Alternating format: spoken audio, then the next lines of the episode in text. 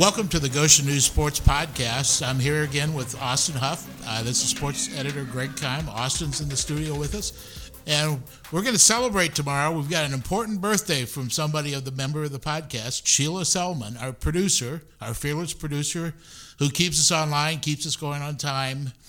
Celebrated her birthday, what was 21 yesterday, Sheila?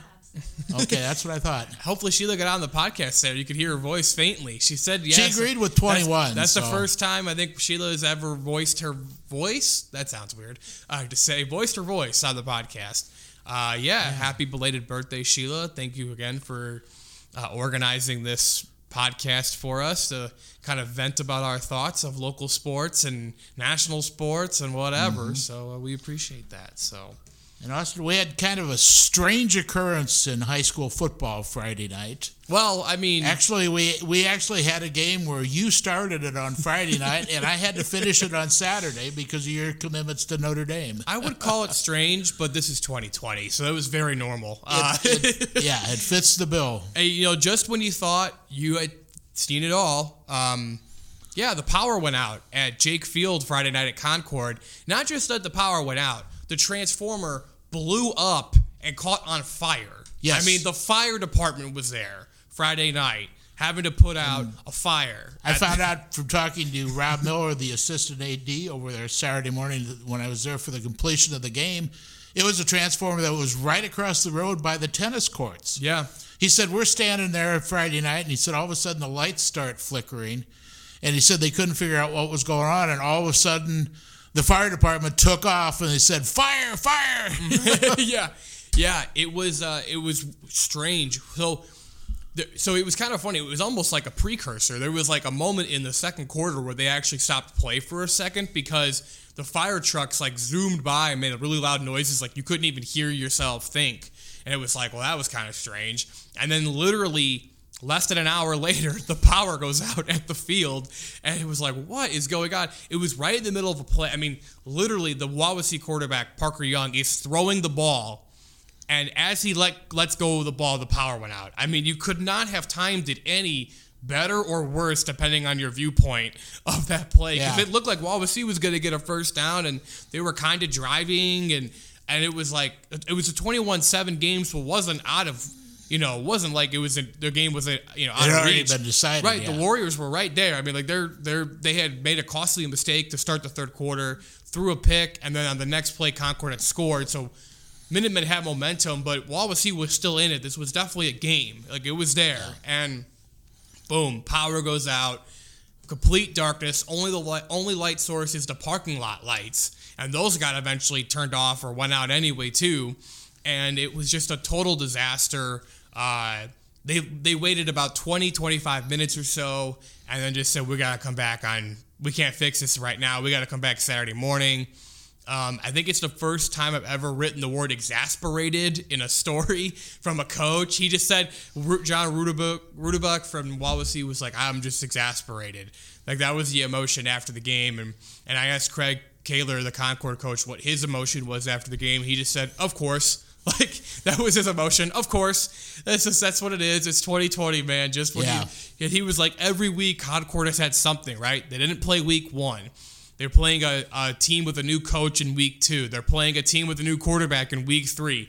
The power goes out in week four. I mean, like, and now they're going to play Goshen this week, who's only played one game, right. hasn't played in two weeks. The one game Goshen played was against South Bend Clay. So how much can you take from that, really? Right. I mean, like Craig Koehler and the Concord haven't had a normal week at all this year, and we're almost through halfway the season, half the season. It's unbelievable. Like yeah. they can't win, man. And they did. I mean, they did win. I, like they literally can win. They're two and one, but like they can't win in that sense. They can't get a break on you know right on things and, happening. And, and I and I think Greg, Craig or Craig, Greg. I'm getting Craig and Greg all confused up here. I think Greg, that continuation on Saturday might have been the quickest 16 minutes of football ever played. It was because, and I don't, I don't want to downgrade either team, but to me, it looked like neither one of them were really enthused about being there on Saturday morning to to finish this game. Yeah, because it was pretty, pretty lackluster.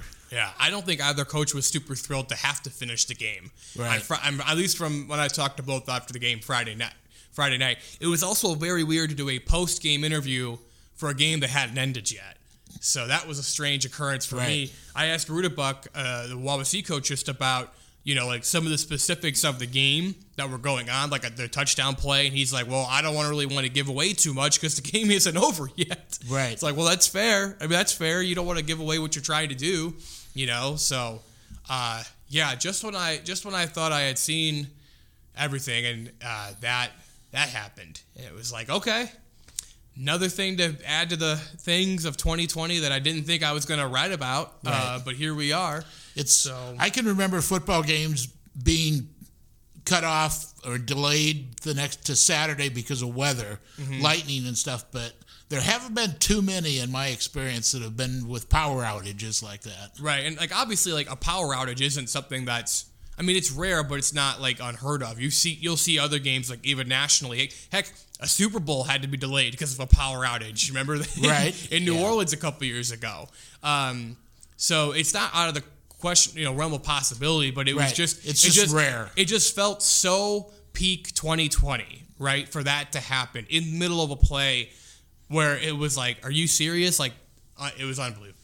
So I, I did joke with Rob Saturday morning too. I said, "Hey, that's a heck of a field home field advantage to turn the lights off as the opposing team's players getting ready to catch the ball for a pass." You know, It was working. They knew that Wawasee was going to score a touchdown on that play, so they had to cut him off right away. and he did tell me that they had an experience like that once before the game. I think he said they were playing Fort Wayne Carroll, Mm-hmm. Where the lights went out in the middle of a play, though Carroll was running a play. yeah. Well, maybe maybe it's part of the strategy So over I, there. I don't know. I don't know. We'll have to investigate that. Yeah, So that's a heck of a home field advantage. Well, Friday night football didn't end until Saturday morning for Concord and Wawasee. It Right. did end on Friday for basically every other team in the state. Right. Um, Greg, you were over at uh, I was over at Fairfield. What were and we thoughts- also saw a lot of fire trucks there too. I think they had every emergency vehicle in Benton Township there Friday night to because it was senior night, Mm-hmm. and they had everyone out there of them lined up as the players were coming out on the field. The Falcons. And blaring their horns and sirens at full blast and everything, and it was loud. yeah, I'm surprised. I'm surprised I didn't hear hear you up in Dunlap, man. It was. It sounded. It looked like a show. I I figured you probably could. Uh, And when then- the, yeah, when the game started, Fairfield won 44-13. Uh, what were some of your takeaways, Greg? Falcons 3-0, first time since 2012. they've got some talent on that team. Mm-hmm. I, I knew, I was pretty sure when and Matt Thacker took the job, he'd be able to turn that program around. I mean, yes, he went 0 for this first season there, but, you know, that happens sometimes to new coaches. But he's got those kids, he's got a really good junior class. Mm-hmm. And with some talent, those kids can play, and he's also got some good seniors too. Yeah. Two of the two of the seniors that had good nights for him was the linebacker Nathan Kleindienst, who scored Fairfield's first touchdown actually on an interception return in the second period. Fairfield's leading 16 to 6 at halftime, so it's still a close ball game. Mm-hmm. They kick off. Fremont comes out and fumbles the ball on their first play. Kleindienst recovers it. Fairfield goes in and scores. They get the ball back again on another turnover, and they, they scored two touchdowns in 17 seconds Wow. in that game. And the, the lead went from 16 6 at halftime to 31 to 7, or 31, 37 to 6 at the end of the third quarter. Yeah. And it was, you know, pretty much over with by that point. Yeah. Right. Yeah. Both teams obviously just add a late score there to kind of finish up the scoring. But Right. yeah. Yeah. And the other guy that had a good game was their running back Carson Abra- Abraham mm-hmm. Abramson. Abramson. That's a tough one to pronounce. Abramson. Yeah. Yeah. It's, it's interesting. Who's a running back and a linebacker. In fact, Thacker said after the game, he's our go-to guy. He said, if I had to name an MVP of the team right now, it would be him. Hmm. Because he said he's the type of guy. He said you've got to respect the dive play in their option offense when he's on the field. He said if you don't respect that play, he's going to get three, four, five yards every carry. And he said we're going to march down the field and score. He said I don't care if it takes ten minutes for it to do it, but he's going to get the ball in the end zone. Right. Plus, he's also their leader on defense from his linebackers position. So, Yeah, uh, I I've been impressed with them. And Corey Lance obviously had a good game, the quarterback as well, and they're three and zero, and and uh, yeah, going, they're going down to West Noble this Friday night. right, which is a you know, very winnable game. Uh, Yeah. West Noble zero and four. They just lost to Angola forty one nothing uh, on Friday. Uh, so obviously West Noble's kind of in a rebuilding year. A lot of younger players. When you lose everyone like they lost, it's going to be a tough season coming back. But Yeah. you know, Fairfield has a chance to go four and zero. Uh, you know, it's right there, very attainable, and and they're sectional too. I mean, I'm looking at their sectional standings. You know, right now, like obviously that sectional is going to be very tough with Eastside in it. Eastside, uh, uh, top ten team in the class of two A, but with the way Fairfield has been playing offense and defense, especially running the ball, you know, taking time off the clock, things like that. Hey, I'm not say I'm not gonna say right now they're gonna win a sectional title, but they're definitely they got to be the second best team in that sectional as of right now. And they're they're gonna be right there. And they they played Eastside last year for the sectional title. If the bracket falls their way, that could be the rematch. Um, you know, is- that blind draw bracket that you love so much. if the bracket falls their way, yeah, yeah. Because it doesn't matter how good you are if you get Eastside drawing in the first round. You know, who knows? so, but I like I like their I like that uh that sectional. The sectional that actually I want to hit on. I don't know if you got. Do you have one more point? Yeah, I, I just wanted to bring up a funny point. When I went into the game Friday night, I saw Fairfield Mark director Mark Hofer there, and I told him, I said, whatever you do, keep the clock running tonight because it was a, it was a 7:30 kickoff for that game, which is a mm-hmm. half hour later than normal. Right. Our deadlines, that's really pushing our deadlines on Friday night. Mm-hmm. So I said, keep the clock going as fast as you can. He says, wow. He said, we'll be lucky if we throw three or four passes in the whole game. I think they ended up throwing seven or something like mm-hmm. that. But Lance threw two touchdown passes in the game, too. Yeah. Technically, So- your technically your game finished before mine. So I mean, Yeah, they did. They did. both teams did a pretty good job of keeping the clock Even- moving. I think even with my delayed ending, I think your game still might have finished before mine. Even that was crazy. It was Yeah. just crazy to think about. So, Yeah. uh, one game that did finish quickly because of a running clock: Northridge and Plymouth. Yes. Raiders opened up their new Interra Field, beautiful turf, and uh, shut out Plymouth forty-four nothing. And Northridge is still the only team now in the state Eight. to have not been scored on. They're up one hundred six to nothing on the in Right. on the season so far.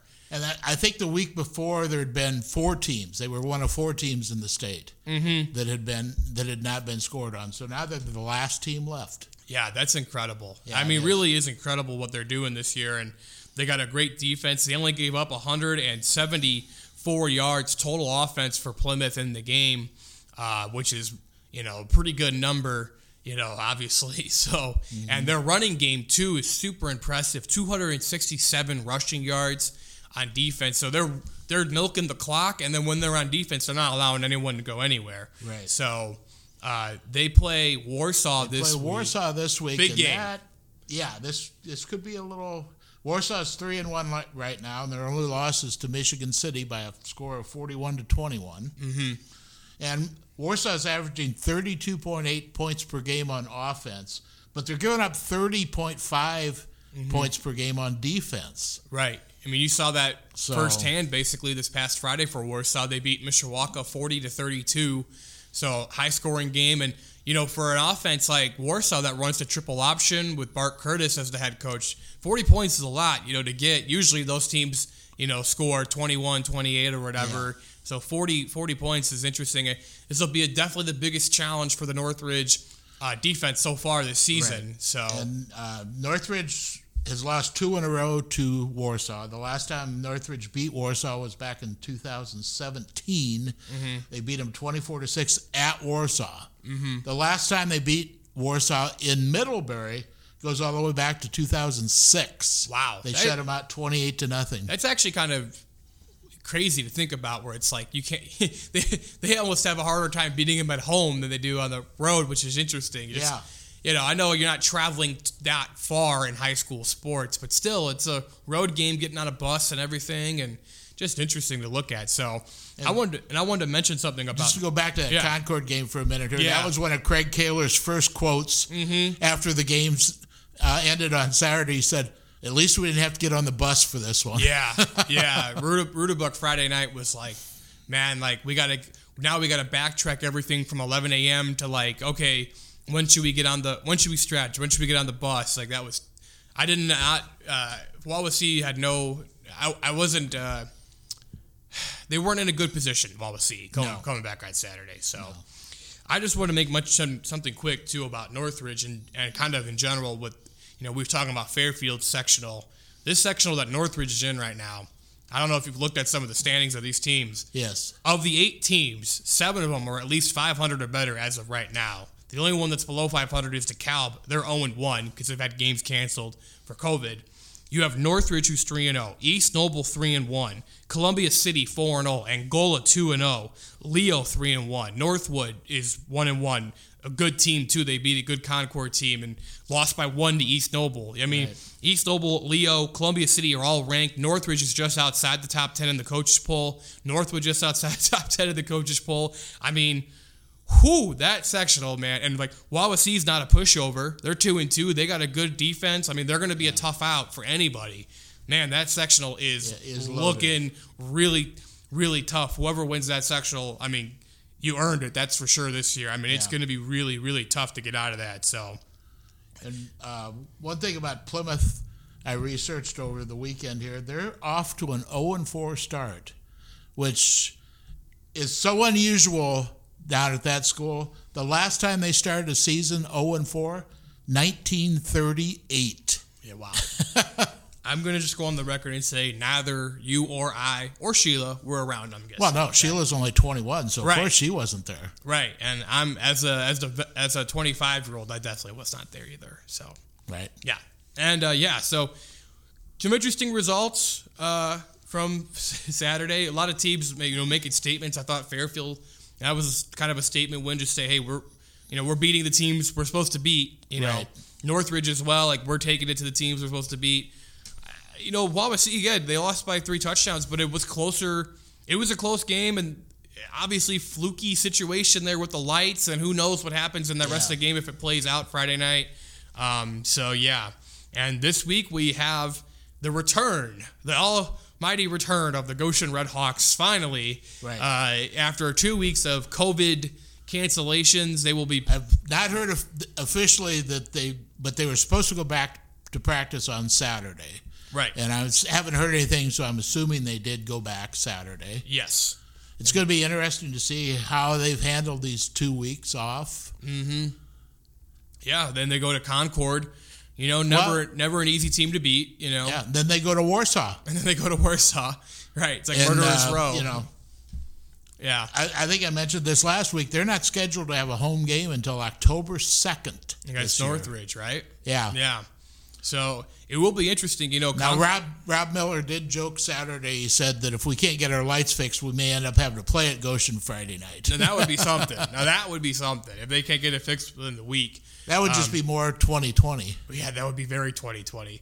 Uh, so Concord is going to be interesting. You know, they got a couple good players.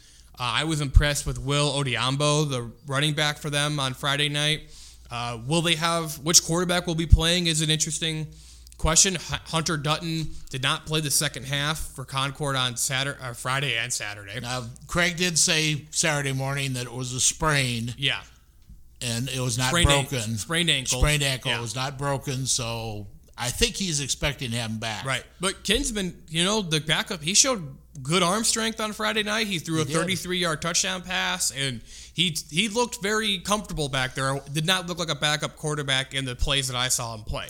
So, you know, I think Concord's in good hands no matter who they play there at quarterback. So it, it's, you know, like I said, it's going to be an int- interesting game. Concord doesn't have much to base off of when looking at Goshen.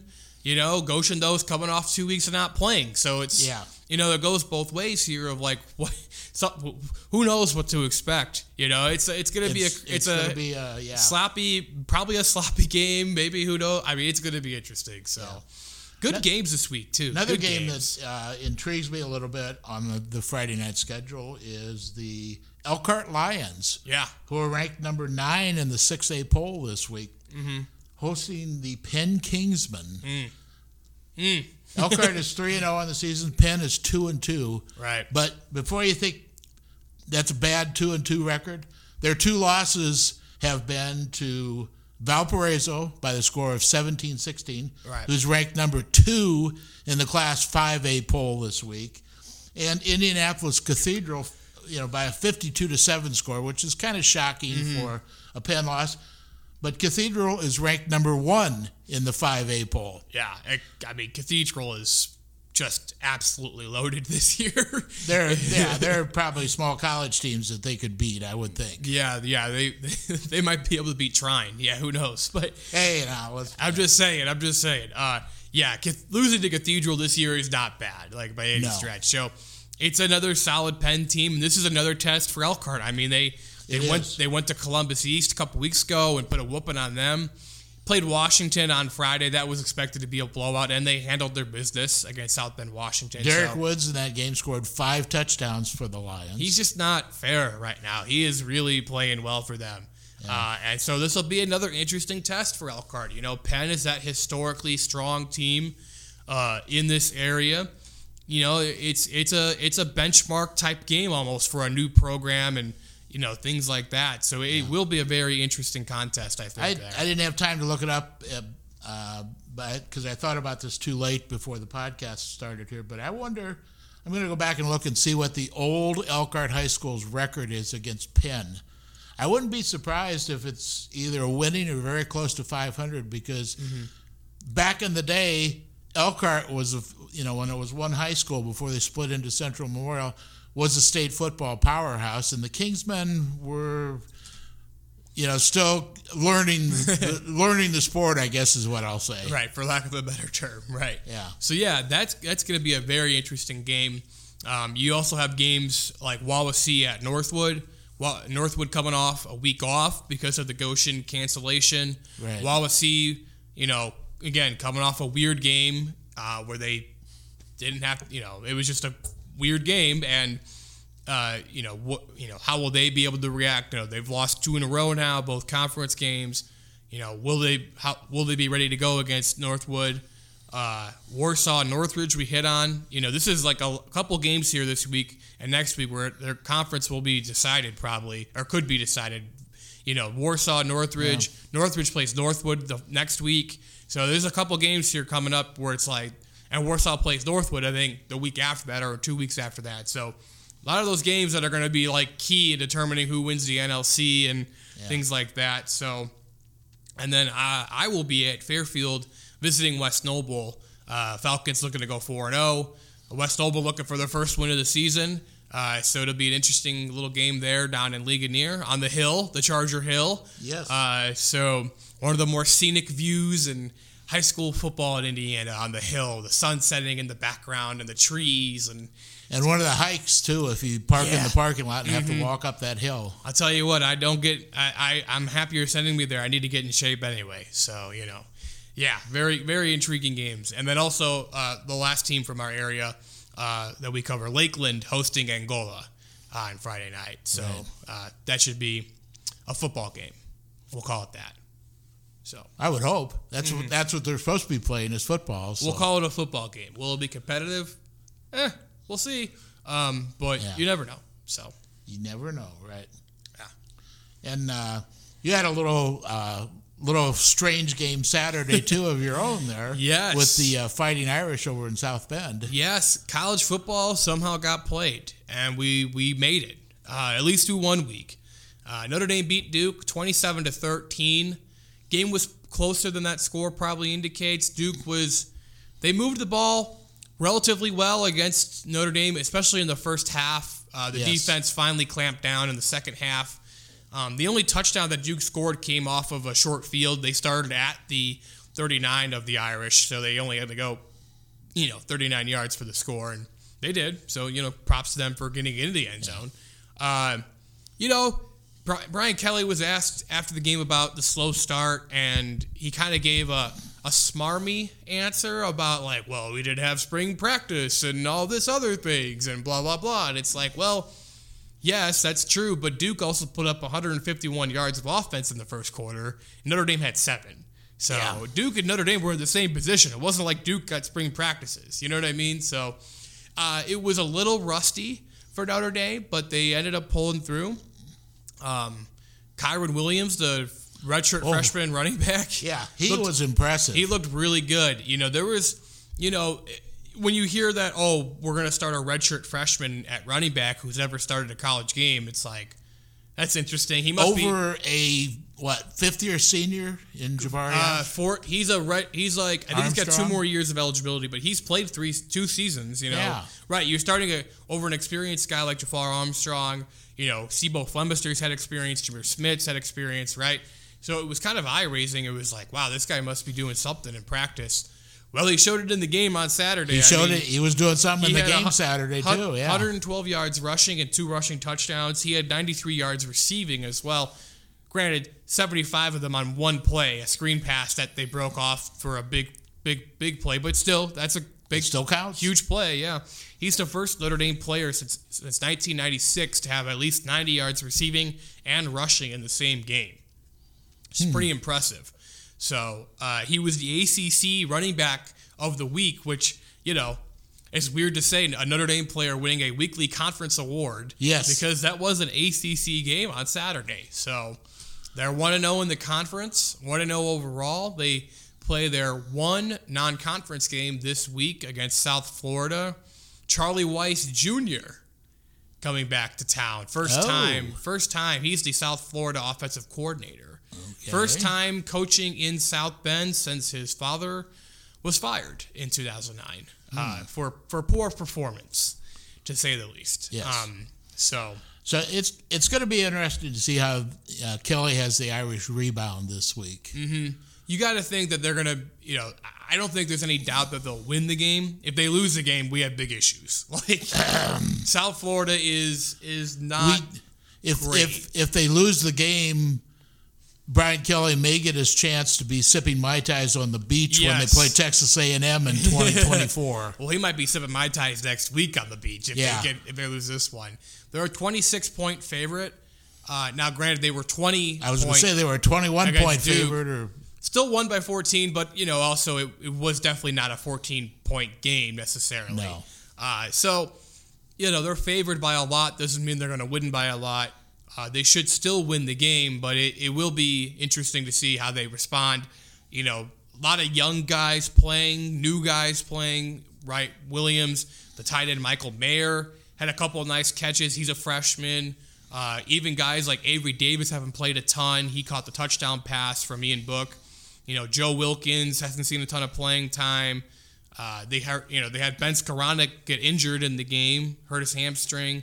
He's going to be out this week probably. So well, did, they say have they said anything about Hamilton yet? Hamilton is in a walking boot, I heard that. and he will be day to day basically. So I would assume that he won't play on That's, Saturday. that would be my assumption too. I saw someone tweet if they were playing Clemson on Saturday, they probably would play him. But if it's South Florida, they could probably give him a week off, bring him back for Yeah. next week against Wake Forest, or the week after that against Wake Forest.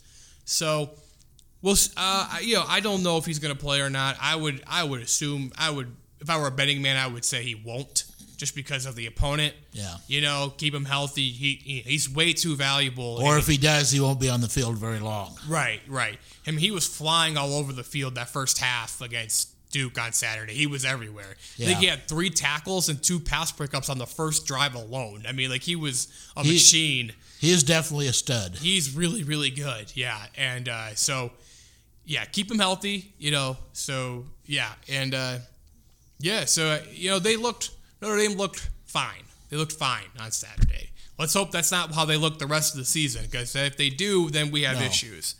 Um, but the the team, you know, we'll see how they play this week. Wake Forest a week after that, then an off week. So you get two more games here to kind of figure it out before you get a week off. And uh, like I said, it should be it should be uh, let's let's just look for improvement for Notre Dame on Saturday. Yeah. let's just say that Right. they, they weren't sharp for sure this past week. No, they were not. You want to see him be sharp. You want to see him, you know, win win Saturday, you know, 38-10 or something like that. Just really take it to them.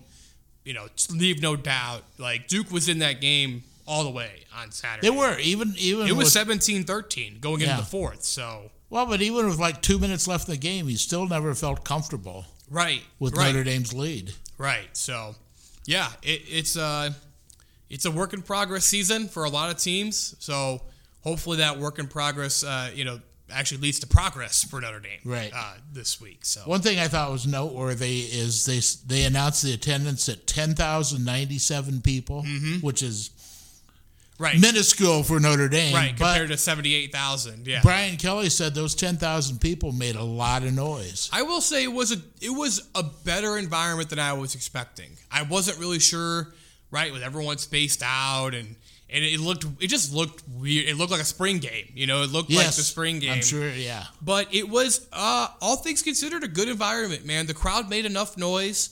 You know, it wasn't like deafening, obviously, but they made enough noise where you noticed them. yeah. And uh, yeah, I thought it was a solid atmosphere, all things considered, and it was very interesting and kind of funny to see them do the alma mater afterwards, socially distanced. They almost spread out like they were going to do like stretches, you know, Yeah. like a pregame stretching, and they were singing the alma mater. Uh, that was kind of funny. The Normally band, those guys are arm in arm and you right, know, and the band was all spaced out in the stands, and I was surprised they had they had Duke parents were in the stadium too. I guess all parents can attend the games uh, at Notre Dame. So yeah, uh, it was definitely weird, but also they it was as normal as it could have been, I guess. Like or you know, all things considered, it was relatively normal yeah. uh, which was cool. I mean, it was a cool environment. You know, props to the Notre Dame students for come showing up, making noise, you know, and the and doing doing making it as much of a home field atmosphere as possible. So I saw a number of posts on Facebook to that effect that they were saying, "Hey, I'm I'm watching Notre Dame football. We're returning to normal." right, yeah, it just felt good to watch sports, and that was kind of a similar feeling on Sunday watching the Bears game. You know, it was like, oh hey.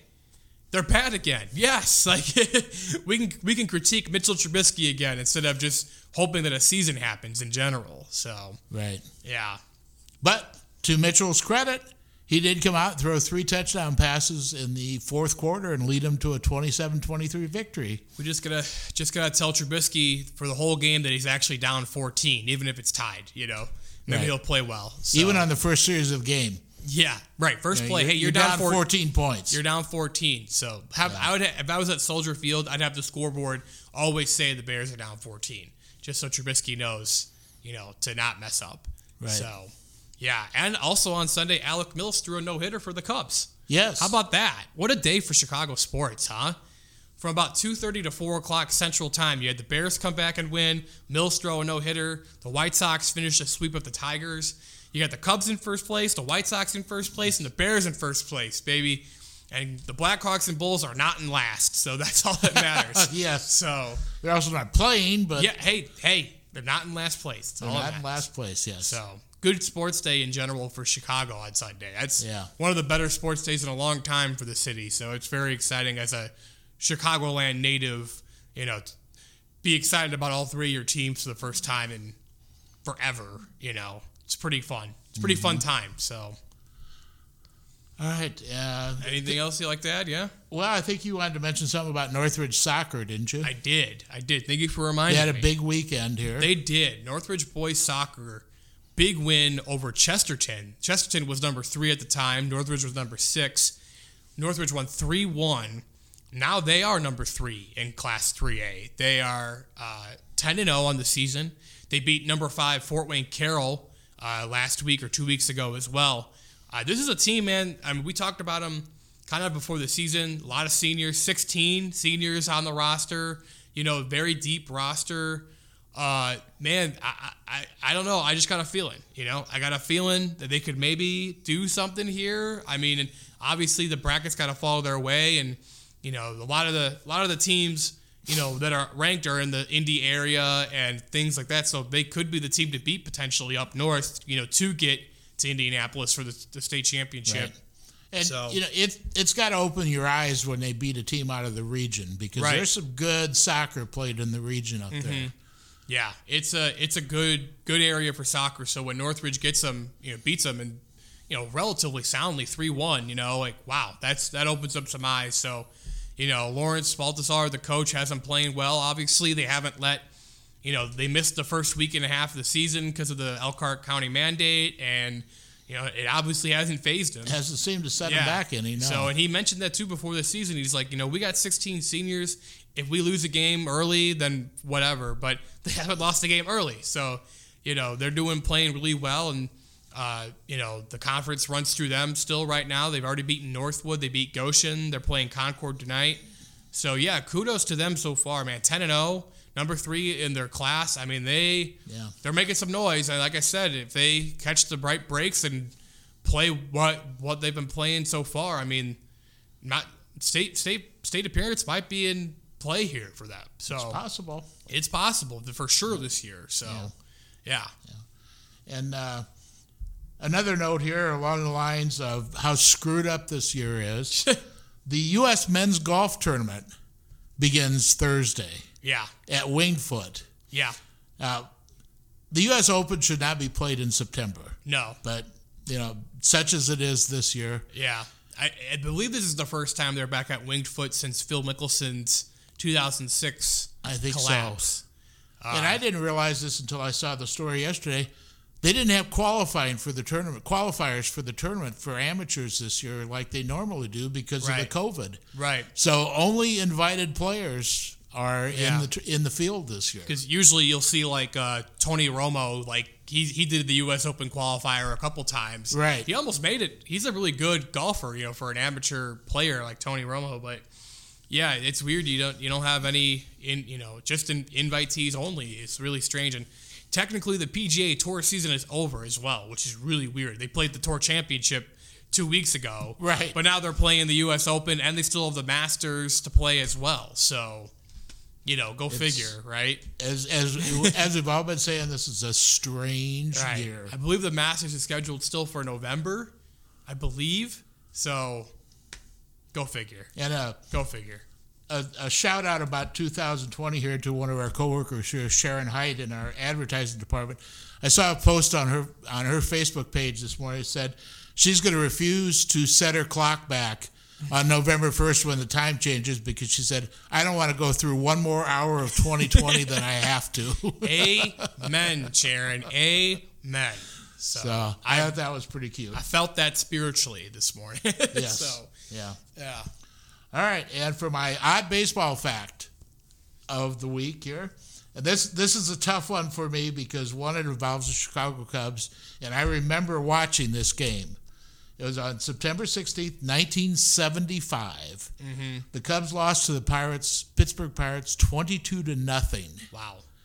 And a, a little known Pittsburgh Pirate player by the name of Rennie Stennett tied a major league that record that day by going seven for seven at the plate. Wow. Seven hits in a nine inning game. Wow. That's incredible. And he got two hits in both the first and the fifth inning of the game. That's incredible. It is. Intentionally walk him. Like once he's like four for four, Yeah. five for five, just put him on But first, man. seven for seven he went in that That's game. unbelievable. Oh, man, that's incredible. yeah. Talk about being dialed in, huh? Locked in on that day. Yeah. Yes.